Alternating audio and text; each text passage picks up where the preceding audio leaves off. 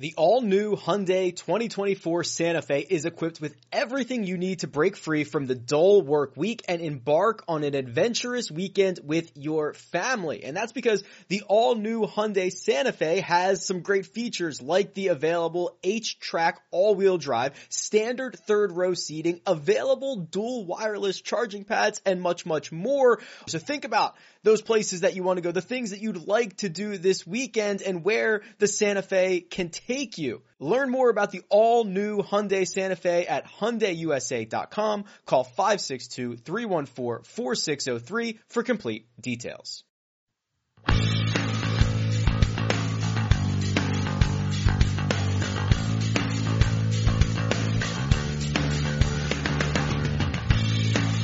Welcome back to the First Cut podcast. My name is Kyle Porter. Got a chance to talk to Geoff Shackelford today. Uh, he is a uh, a perfect person to talk to right now uh, with everything that's going on in the world of golf, the Premier Golf League, uh, the distance report that came out this week uh, from the USGA and R&A, and he's kind of at the the epicenter of all of it in terms of his uh, background in in uh, course architecture. He'd done a lot of reporting on the on the PGL, the Premier Golf League, uh, and done a great job with it uh, with, with all the information. There's a ton of information that's out there. There's a ton of it, it, it's it's hard to connect all the dots, and you guys should check out his stuff on geoffshackelford.com because I think he does a great job of connecting you know, why does this matter for Tiger? Who's involved? How's this going to go? Who are all the players? How does this affect uh, the PGA Tour? How does it affect media? Where's the money coming from? He he addresses all those different things, and we talked about some of them today. Uh, just kind of some kind of lingering questions that I had.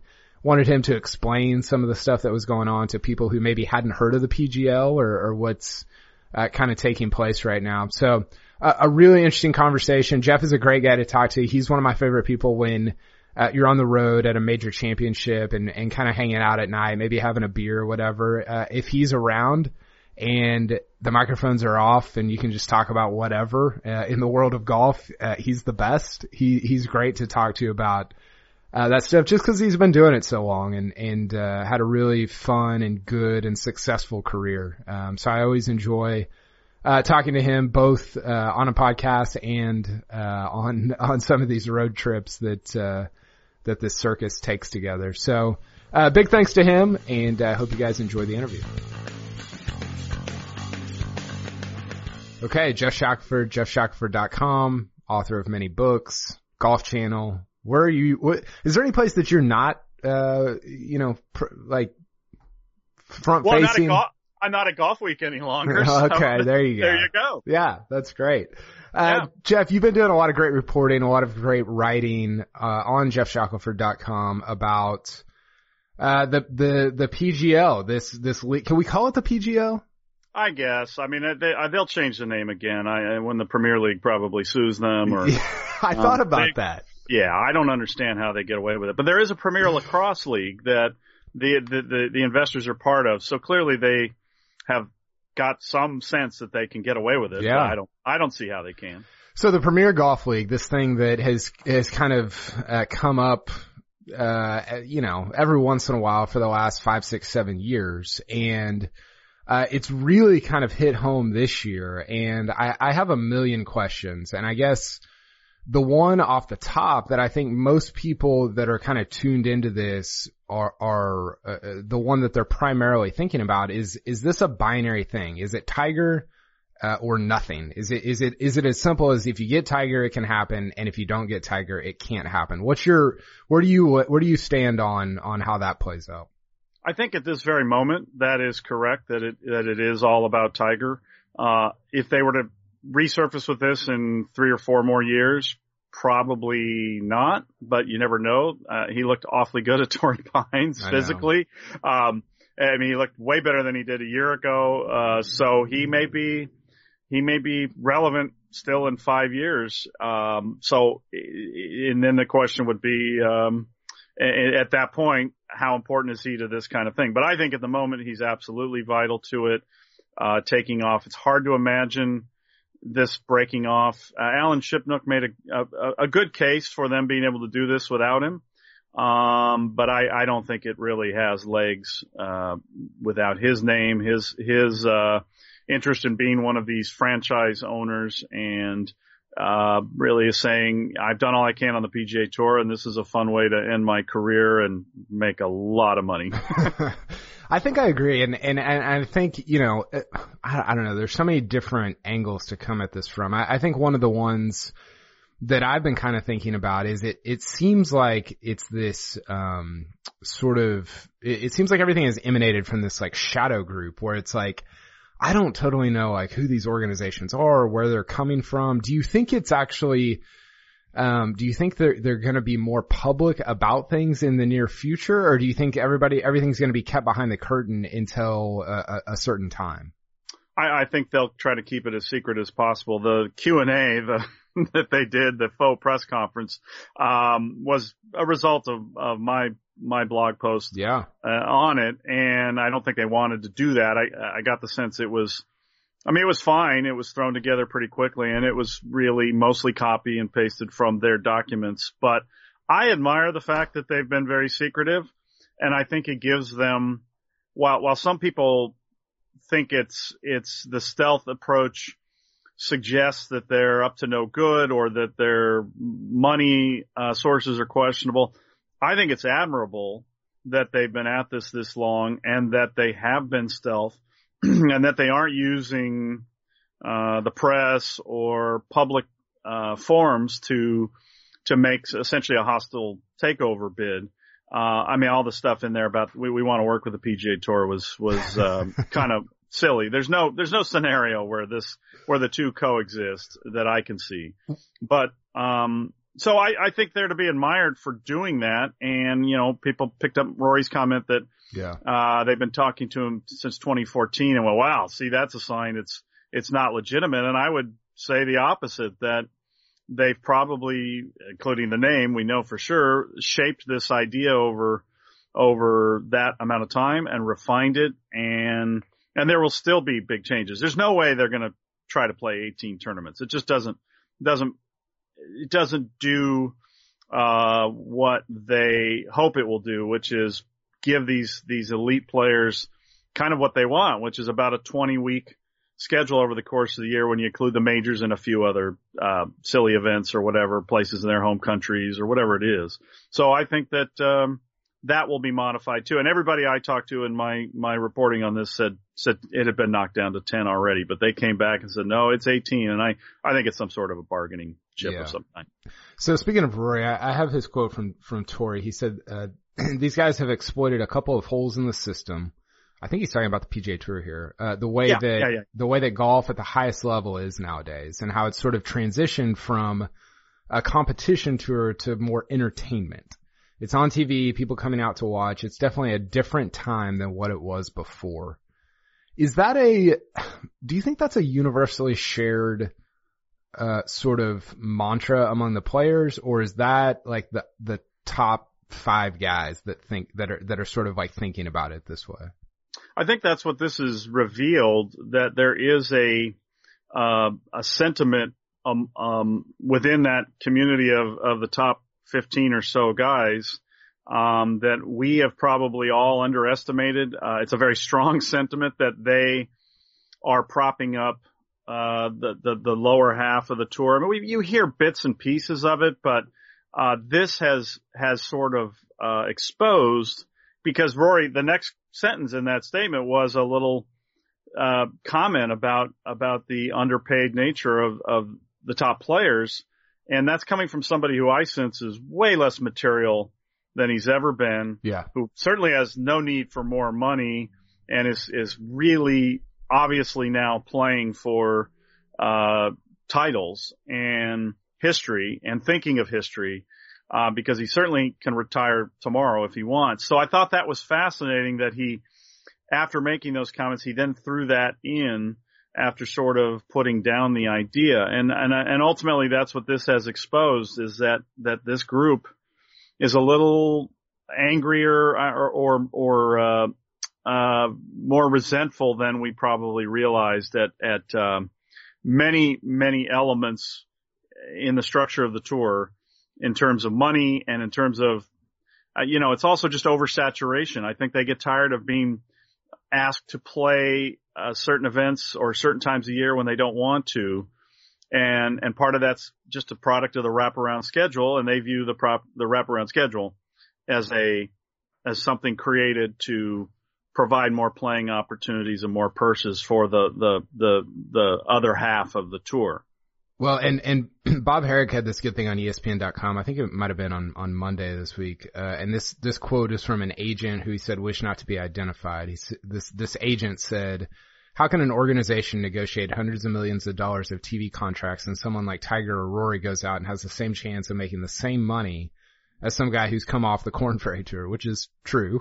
uh, there's no arbitration panel and no judge would say that that's a fair economic model, which I think is, is also true. And so I, I don't know, is there a solution if you're a PGA tour or a European tour to where you can say, well, this is probably not the best thing long term. Like this is not going to work just because of the way we, I, like, it's part of what we love about golf, right? You have to go out and right. earn it, but also it's well, a little unfair to, yeah, like be used in these negotiations and yet right. you're still not getting paid. Is it, I mean, is the answer appearance fees? What, is there, is there, is there an alternate, alternate route that these leagues can take to sort of, um, help out these stars, I guess? Well, the, the dilemma they have, um, is in the PGA Tour or the European Tour in making their case is they, they, they would make a, a great argument if they said, well, one of the great things about golf is that you all start from scratch at the beginning of the year and that some unknown eventually or, or can at times compete with you, beat you, and, and, uh, that in a weird way solidifies you as a legend too. Uh, and so all these things are good for you that it's this democratic approach. Mm. And then the problem they though have is that they could say, see, look now, look at the World Golf Championship events. Those events lack a certain a certain buzz because yeah. they're limited fields. They're rich guys getting richer. They're world ranking top 50 padding that number.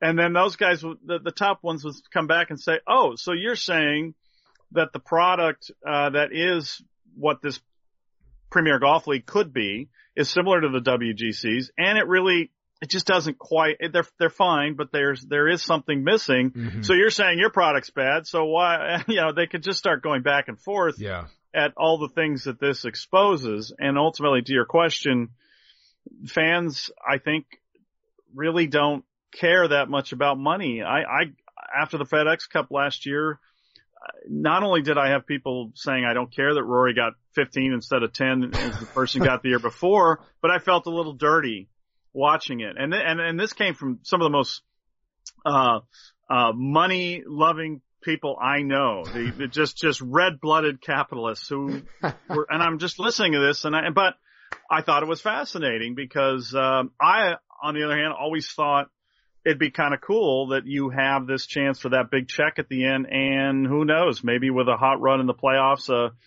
uh, somebody somebody sneaks in and changes their life. Yeah. Um, but it turns out that that people really aren't too intrigued by the rich getting rich, and this group while they're compens- they're they're offering appearance fees based on world ranking, which the agents love uh, because uh, they'll take some of that, and they're offering a lot of money, a guarantee of probably five million dollars if you're if you stay with the league for the year. Um, they are.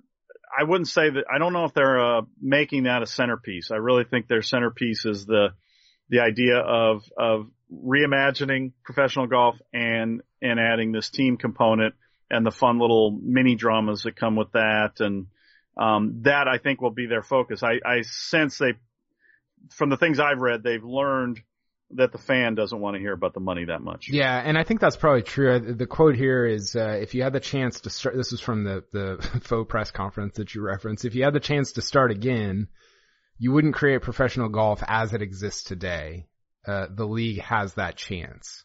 And I think when, when you think about this stuff, you're like, you, you hear it, you, you hear it for the first time, you hear it off the top and you're like, well, that'll never work. Like the, right, this is right. dumb. But the, the leagues that they reference, uh, English soccer, right? Cricket, right. Um, uh, Formula One, all these different, uh, leagues that they're sort of alluding to. And I think the key, as I've been thinking about this, is, is the, is the team part of it led by a superstar. So Right. if Right. Rory has, uh, if I'm a Rory fan and he's got, let's just say, Scott Stallings and Max Homa and I don't know, Zach Blair on his team, all of a sudden lineup. I, yeah, it's an, it's an incredible lineup. Uh, I, I, I'm just making. I was up- thinking more it was going to be Shane Lowry, uh, Padraig Harrington, and um, Seamus Power. I don't know. Graham, anyway, Graham McDowell. Graham Um, G Mac. Yeah. Okay, so whoever he has, all of a sudden, if I, because I, I think we all know, like, the t- there's only 10 or 12 guys in golf where people are like, I'm really a fan of that guy.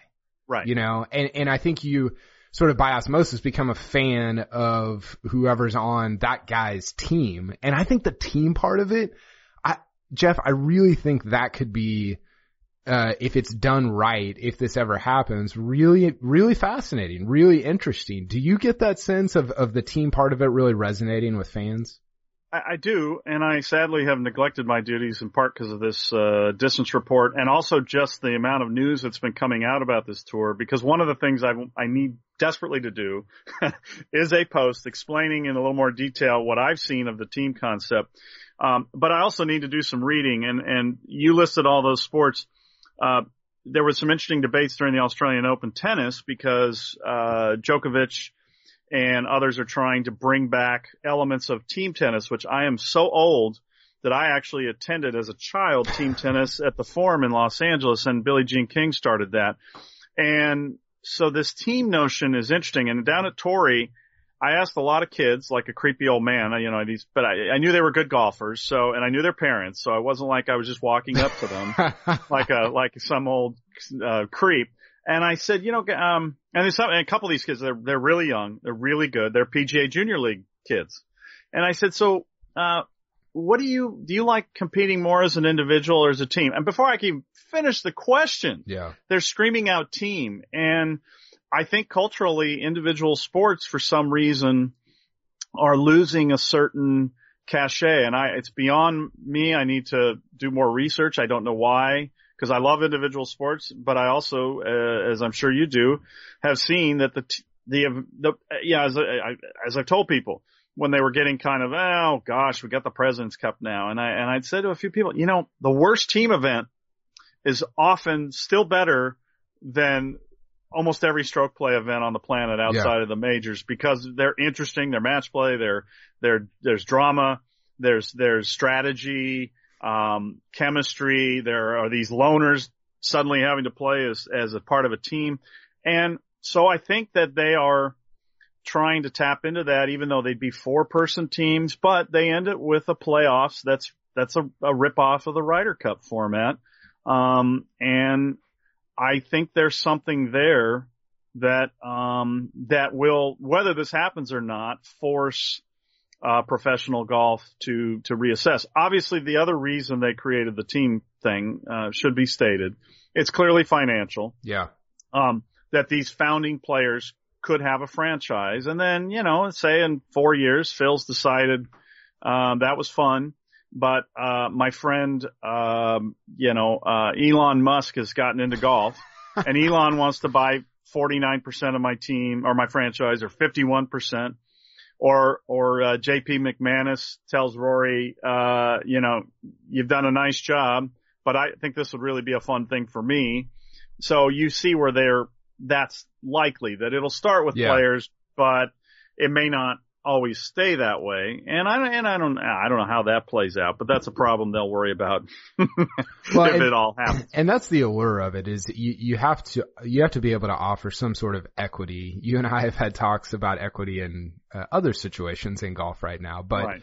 equity for these teams, I think that, cause like if you're going to, to, you know, Dustin Johnson, you're like, hey, you can make seven mil a year. It's like, whatever, man. Like I make seven already. You know, Right. I, I don't know what the numbers are, but when you're talking about equity in, in a, in a franchise that could be like a long-term deal, that's, that's like a real thing. That is, Sure. that's big time. I'm curious about what's your sense of, of, of the, the organizations, the, the, the different players that are sort of talking about founding this. Is it a, is it a fine, is it an investment for them where they're like, man, we can make a lot of money on this? Is it a prestige thing? Like what, what is their motivation behind all of this? Well, uh, they're obviously they figured out some way to make money from it. Um, but you know, they detail a lot of different ways where money is going out. Um, and I think they just feel that, uh, I mean, they even go, and I believe it was in the Q and A that they, they took a shot at at the at the tour's nonprofit status that they and and I'm sure this went over really well with with some of the more conservative uh, players on the tour, but noting that they they'd rather pay taxes um, uh, because government will do a better job with their money than uh, than than than we would. I mean that was that was kind of funny, and that's in their in their documents as well. They've been that that's been their approach from the beginning. Um, they do want to have a charitable component component. Um, so I sense though ultimately they look at they're, they're money, a lot of money people, uh, a lot of people who worked in some form uh, in golf or with, with IMG or different organizations who simply look at the model that is there today, I'm sure, in just some sort of a brainstorming, uh, shooting the breeze kind of session, started throwing these things around and said, well, there's, there's actually a better way to do this and then it evolved from there and they brought in other elements and it's obviously very European driven in terms of that team approach mindset, but I think we're kind of catching up over here in the United States. And then, uh, it's, it's accelerated as they see this opening with, um, the television contracts, uh, not having been signed or, or being in negotiated. And then you have these two guys in particular who are kind of at the, the back end of their career and you could see where there's a case to make to them that here's a way for you to stay involved in the yeah. in the game past your career. Uh, you've done everything you can do on the tour. I mean, there are a lot of different ways. Uh, and here's here's a massive amount of money that you'll never get from the PGA Tour. And then obviously, kind of kind of chipping away at that notion that they're not getting paid what they should they should get paid. Uh, you know, that's just the one thing that I I mean, I know, I know that, that there's resentment uh, from some, but I've, I've never sensed Tiger resents uh, how much uh, or how underpaid he is. He's he's never expressed that. Um, but who knows? He may feel that way. Um, he's doing fine, but he could he could he could cash in in a way in this. And I laid it out in a post the other day that that I think is uh, would the the numbers would be would be uh, pretty staggering to yeah. people for sure. Uh, it's a it's a true millennial disruptor model, is is what it sounds like. Well, and and I think that's the most fascinating thing. You know, I argued uh, down at, at Torrey with with or, or debated with some people uh, who tried to blow off my report initially, and then um, you know it really kind of took off when Bob Harig and I sat uh, with Ron Green and waited and watched Phil hit drivers for an hour um, and make two adjustments uh, with his little screwdriver, and and um, uh, and then he came over and he, he did not know we were going to ask that for some reason. I, I guess he his uh, people didn't advise him, and so we got a quote from him, and then the next day Rory brought it up. Yeah. Um, but in debating this with people, it was fascinating to me to see how quick everyone was to dismiss it and not realize that, uh, and, and again, I've had a chance to look at these documents and mull this for a long time and I've been reluctant to report it because I didn't, I wasn't sure how legit it was, but the, the, the professional golf model will never be the same now that this is out there. No matter what happens, yeah. it's going to force, uh, it, it is a disruption and it will lead to some some changes. Whether it blows up the current television contract or not, I don't know. But um, I, I'm really having a hard time seeing uh, how the European Tour and PGA Tour react. I think there's one scenario that makes great sense, but I don't sense that they've been organizations that have, that have been working very well in conjunction and it, it could really be a problem for them. Yeah, for sure. And and I think if you're a player, you have to look at this as a point of leverage. Like you said, oh, yeah. no matter no matter what the outcome is, like you're you're in a good spot and you can take advantage of it. Um Okay, you've given us a ton of time. I do want, I got, I only have one question. I think it's, uh, the question that everybody has about the distance report that came out today. Uh, we, we get this nine to 12 month waiting period and it doesn't even start for another month. So it's like 10 to 13 months. Yeah. Which is like the most golf thing ever to, to make people wait that long. What, what what's the eventual outcome here? Like what, what am I looking at in the summer of 2021 that is kind of the end result? Cause I've read all this stuff and there's a bunch of nonsense and there's like three or four things that are, that are s- solid, like legitimate things. What do you think is the eventual result of, uh, the distance report that came out today? Um, I need to go back and read because I, I, wrote a book about this in 2004. Uh, but one of the, the many topics that I went into um, was the idea of a local rule, and Yeah. they bring that up in this report. And as you note, the timing is is deplorably slow. And you know, David Dusek at Golf Week did a video where he kind of went through the scenarios of this, and yeah, the earliest that the average golfer might uh, be affected is 24 or 20, 25. Yeah. Um, and I just don't think that when you read, it's a really beautifully written and well prepared document in terms of knowing how hard it is to characterize these things. Um, and they made up their mind. So there's no going back. They want to, they want to bring things back. So my sense is in reading this today and just hearing the immediate reaction, why do we have to wait?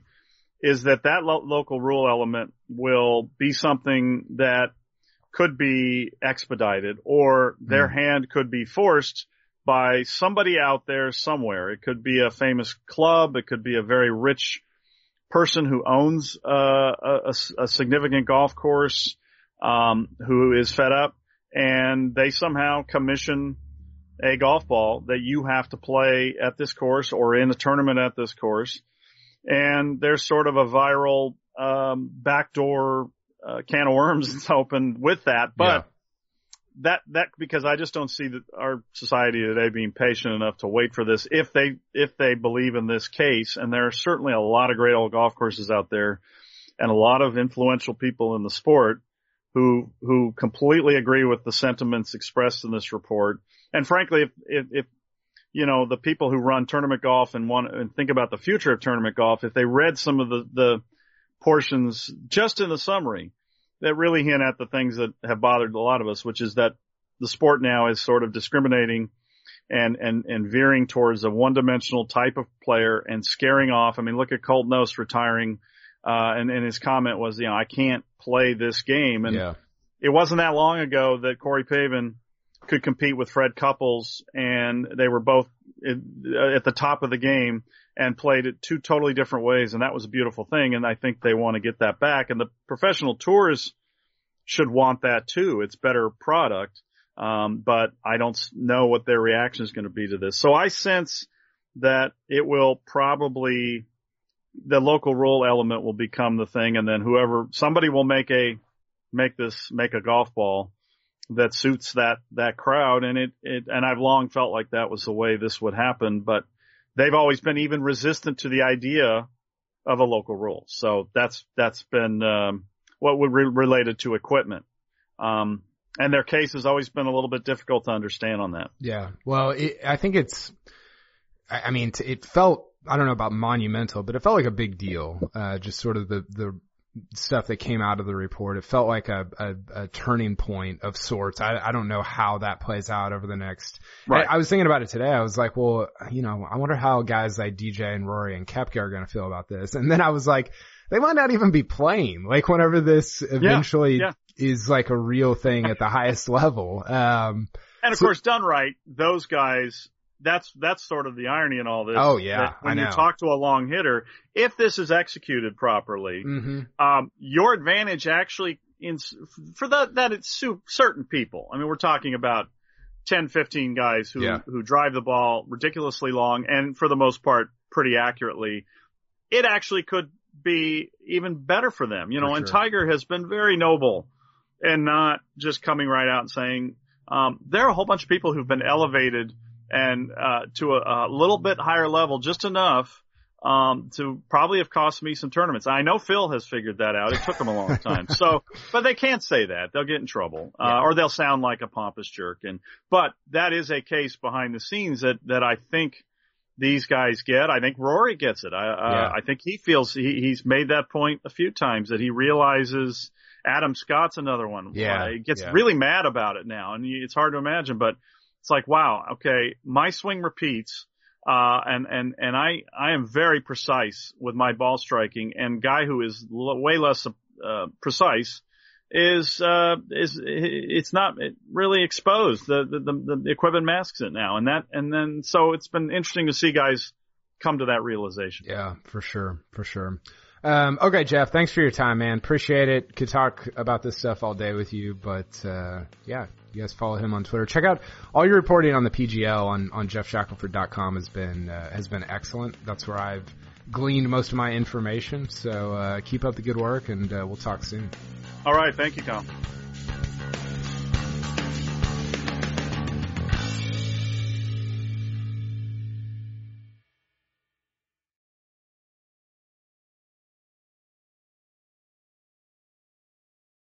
Hey everyone, this is Jimmy Conrad, your favorite former U.S. men's national team player and the host of the Call It What You Want podcast.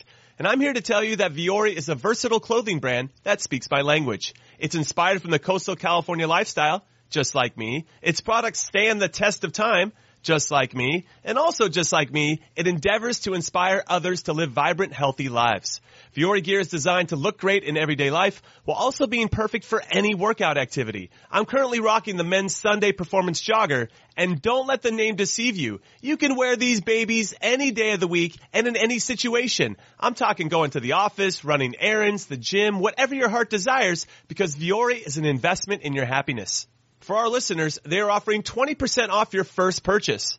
So get yourself some of the most comfortable and versatile clothing on the planet at vuori.com slash sports. That's V-U-O-R-I dot com slash sports. Not only will you receive 20% off your first purchase, but enjoy free shipping on any U.S. orders over $75 and free returns. Again, go to vuori.com slash sports and discover the versatility of Vuori clothing.